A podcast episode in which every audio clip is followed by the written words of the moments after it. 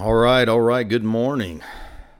Man, that was some excellent, excellent worship this morning. It's so good to worship together. Amen. Amen. Well, this morning I, I, I am hoping you have your Bibles uh, with you. Uh, uh, we are going to begin back into Exodus, right? No surprise there. We are moving forward, we've covered the uh, what twelve I think chapters now because we're into thirteen, and I'm going to flirt a little bit with fourteen. We will start a little bit with twelve, but really this is going to cover more of thirteen and fourteen. So if you got your Bibles, go ahead and turn to Exodus chapter uh, twelve real quick. Well, uh, you know, kind of where we left off, and this kind of where it's coming. Uh, Pharaoh, you know, he is he's grieved and and and in pressure from all of his people over the death of all the firstborns. Right, he finally relents. He lets Moses and the children of Israel go, and this is where we left off. Right, we, we had to push pause here to discuss the Passover and and and all the symbolism that it comes with. How you know, monumental this tradition would be in setting up the prophetic idea of who and what Christ really is. Right? Um, Exodus 12, verse 14 through through 16. Right? Uh, I'm out of the ESV this morning. You can read it out of the New Living, eh, whatever you want on that end. Uh, verses 14 and 16, Exodus 12 says, In days to come, when your sons ask you, What does this mean? Say to him, With a mighty hand the Lord brought us out of Egypt, out of the land of slavery. When Pharaoh stubbornly refused to let us go, the Lord killed the firstborn of both people and animals in Egypt. This is why I sacrifice to the Lord the first male offspring of every womb, and redeem each of my firstborn sons, and it will be like a sign on your hand and a symbol on your forehead that the Lord brought us out of Egypt with his mighty hand. That's where we're going to begin. And and before I go any before I go any further, let's let's just pray real quick so that we have the right frame of mind so that we are spiritually saturated this morning to hear what God is trying to tell us. Father, we uh, just look to you to bring understanding and wisdom, God. There is a wisdom that comes from our humanity, God, it is insufficient, God. We want that which comes directly from you. We realize and submit, Lord, that our wisdom is foolishness before you, God. Lord, so empty us, make us vessels that can be used. Pour into us, God, and grow us. In Jesus' mighty name, amen, amen. This, this tradition that the Lord began, uh, would be used to help explain the prophetic stories of a coming Messiah, like like John the Baptist said, "Behold the Lamb of God who taketh away the sin of the world." When when John said this, well, they understood what it meant because of the traditions that were set in place to make the children of Israel remember what God had done and the and the cost of what brings about redemption. But but we're not quite out of Egypt yet, are we, right? Standing between Egypt and freedom are two routes. Now, neither of these two routes offer any comfort or, or ease, right? If Israel goes one way, they face war with the Philistines. And if they go another way, they face a large body of water, the Red Sea, right? They're backed up into it. They're going to face ultimately the, the possibility of facing the Egyptians, right? This is where we're going to pick up the scriptures uh, a little more. Exodus 12, go look at verse 17 real quick. It says, When Pharaoh let the people go, God did not lead them on the road through the Philistine country, which that was shorter. For God said if they face war, they might change their minds and return to Egypt. So God led the people around by the desert road toward the Red Sea. The Israelites went up out of Egypt, ready for battle. Moses took the bones of Joseph with him because Joseph had made the Israelites swear an oath. He had said, God will surely come to your aid, and then you must carry my bones up with you from this place. After leaving Sukkoth, they camped at Etham on the edge of the desert. By day, the Lord went ahead of them in a pillar of cloud to guide them on their way, and by night, in a pillar of fire to give them light so that they could travel day or night. Neither the pillar of cloud by day nor the pillar of fire by night left its place in front of the people. Now, there are some interesting things happening that the children of Israel they're not privy to. For instance, they aren't really given the reason for why they aren't headed out the quick and more expedient way. This internal thought is given to us through the hands uh, of the writer of this book, right, which we believe to be Moses himself. Apparently, God thought that going into war this soon after being delivered was a bit more than they could bear. Israel has been pretty wishy-washy already, right? So going, they've been, you know, kind of going back and forth on being free or, staying alive. It's it's it's just how we're wired sometimes, right? You know, right now at the at the park, um, we're going through how we do some things. We're looking into our systems and our processes. We're always reevaluating things in the effort to see what we can we can do better. We recently did a deal that's going to streamline how we purchase a particular item. It's going to save us a significant amount of money to do so. The only reason we hadn't done it up till now is because it was easier just to do what we'd always been doing rather than making, you know, a change. And there it is, right? The old saying, we never we never change unless the pain of staying the same is greater than the pain of change.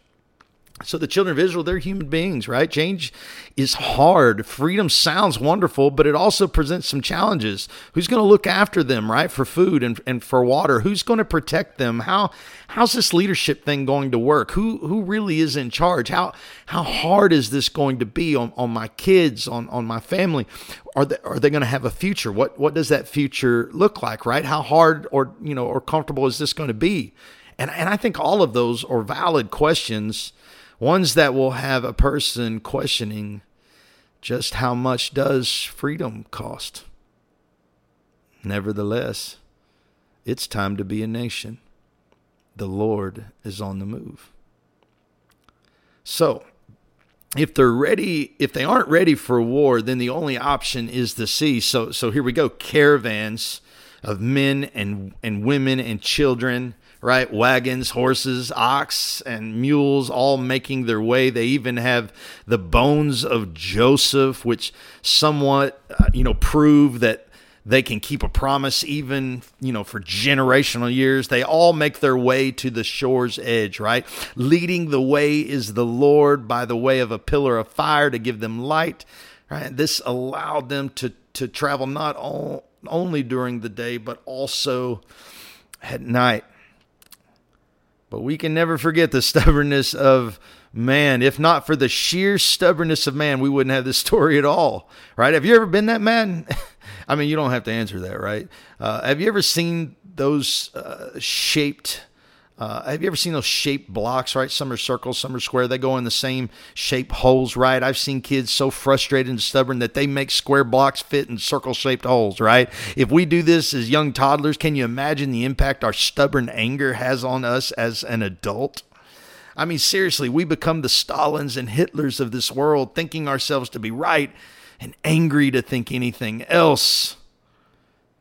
Exodus 14 Verse 5 says, When the king of Egypt was told that the people had fled, Pharaoh and his officials changed their minds about them and said, What have we done? We have let the Israelites go and have lost their services.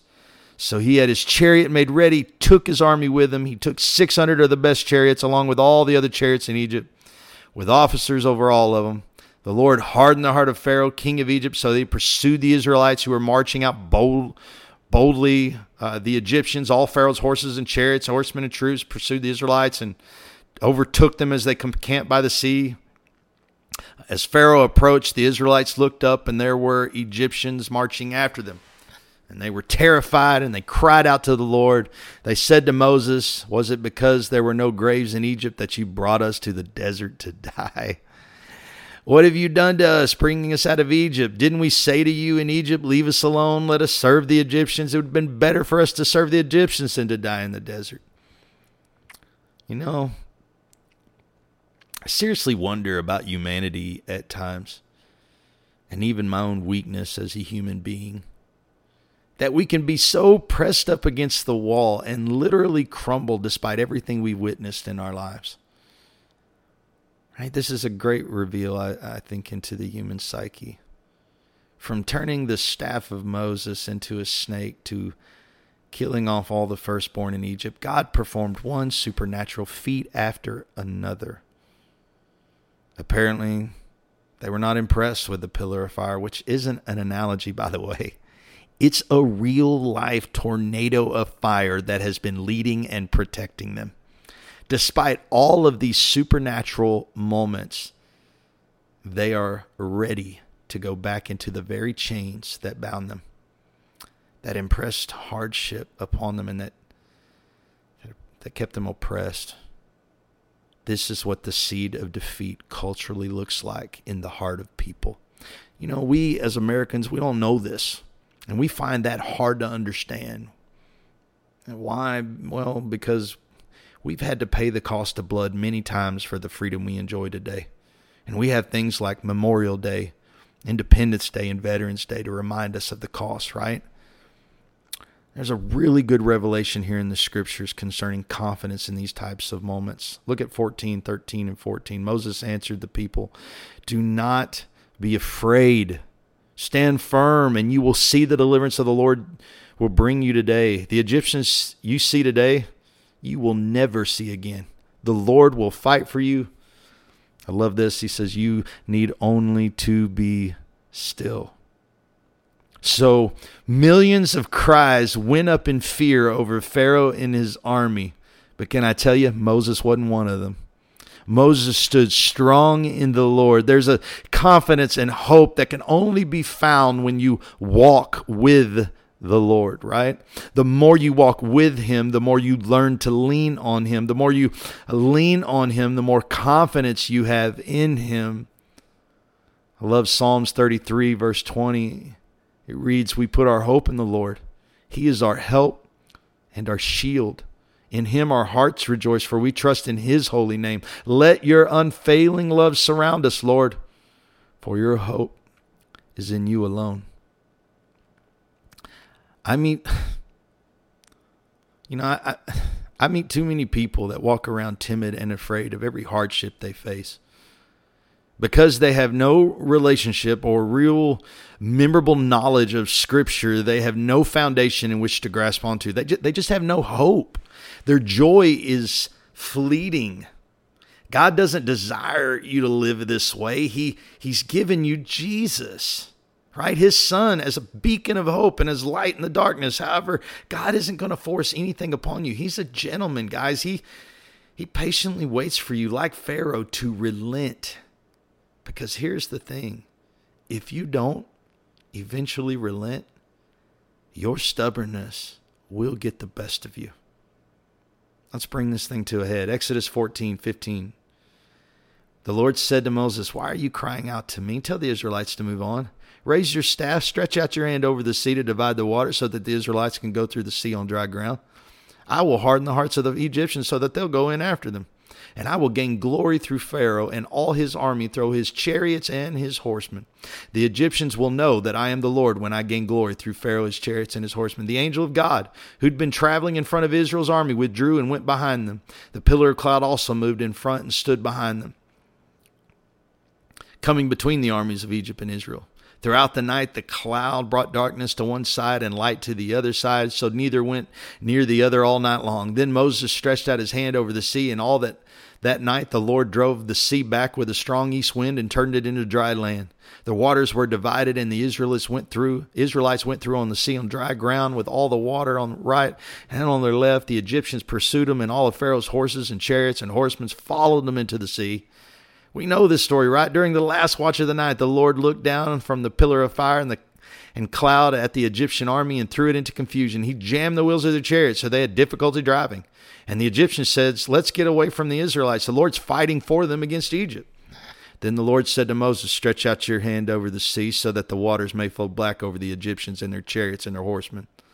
Moses stretched out his hand over the sea, and at daybreak the sea went back to its place. The Egyptians were fleeing toward it, and the Lord swept them into the sea. The water flowed back and covered the chariots and the horsemen. The entire army of Pharaoh that had followed the Israelites into the sea, not one of them survived. But the Israelites went through the sea on dry ground with a wall of water on their right and on their left. The day that day the Lord saved Israel from the hands of the Egyptians, and Israel saw the Egyptians lying dead on the shore. And when the Israelites saw the mighty hand of the Lord displayed against the Egyptians, the people feared the Lord and put their trust in him and in Moses, his servant. You know what I keep waiting for? I keep waiting for Moses to turn around and say, "Do you believe him now?" Like like come on. Seriously, how much does God have to do to make you believe? When God is fighting against Pharaoh and reveals himself through all signs of sorts eh, eh, of signs and wonders, and yet Pharaoh refuses to believe. He refuses to relent, right? These same miracles, these of signs and wonders, he also performed as an advocate to the Jews. And yet also in their stubbornness, they refuse to believe as well. Here, you know, in this in this very act, we see the grace of God. God delivered a people who did not know him. And let's be honest, they're quite frankly, they're they're not all that appreciative. You know who would have been appreciative? Abraham. Why? Well, because God not only told him this was going to happen, but God also promised him that he would save them and restore to them, Abraham's children, the promise he promised his friend a long time ago. Do you remember Genesis 12, verse 2? I will make you into a great nation, and I will bless you. I will make your name great, and you will be a blessing. I will bless those who bless you, and whoever curses you, I will curse, and all peoples on the earth will I, will be blessed through you. And also in Genesis 15, 13, know that for certain that for 400 years your descendants will be strangers in a country not their own, and they will be enslaved and mistreated there. But I will punish the nation they serve as slaves, and afterwards they will come out with great possessions. You know what we walk away with here? We walk away knowing God is a keeper of promises, especially those to whom he calls friend. He kept his promise to Abraham to look after his kids. And church, he's still doing it today. Can I pose a thought here before I close? Just a thought. Don't t- don't take it as theology, but it's it's a thought that brings joy to my heart. You know, I, have talked a great deal about what I call the the Jonathan blessing, the ability to bless someone so greatly that they would desire to bless your generations come. What if what happened between what if that is what happened between Abraham and the Lord? The friendship of Abraham so blessed God that God decided to bless him forever and ever and to the end of the world and to the filling with heaven all that are of that seed, whether by bloodline or by the grafting into the bloodline, which is to say in the spirit. Could it be that when we say bless God, we actually mean that we can bless God, and not just in thanks, but in friendship and relationship? Here's a great example found in Abraham and now Moses that our ability to bless God is found in our commitment to a relationship with Him. Abraham was the friend of God, Moses was the friend of God. And my heart's prayer for you this morning, let it be said of us and in our lives that we are the friend of God. Let's pray. Father, we just, we thank you. Lord, we desire to know you and be your friend. And may we bring others of your friends, Lord, in, back into your family and back into heaven, God. And Lord, send us out that we may show others your greatness, your goodness, your glory, God. Lord, we just want to be a friend of yours. In Jesus' name. Amen.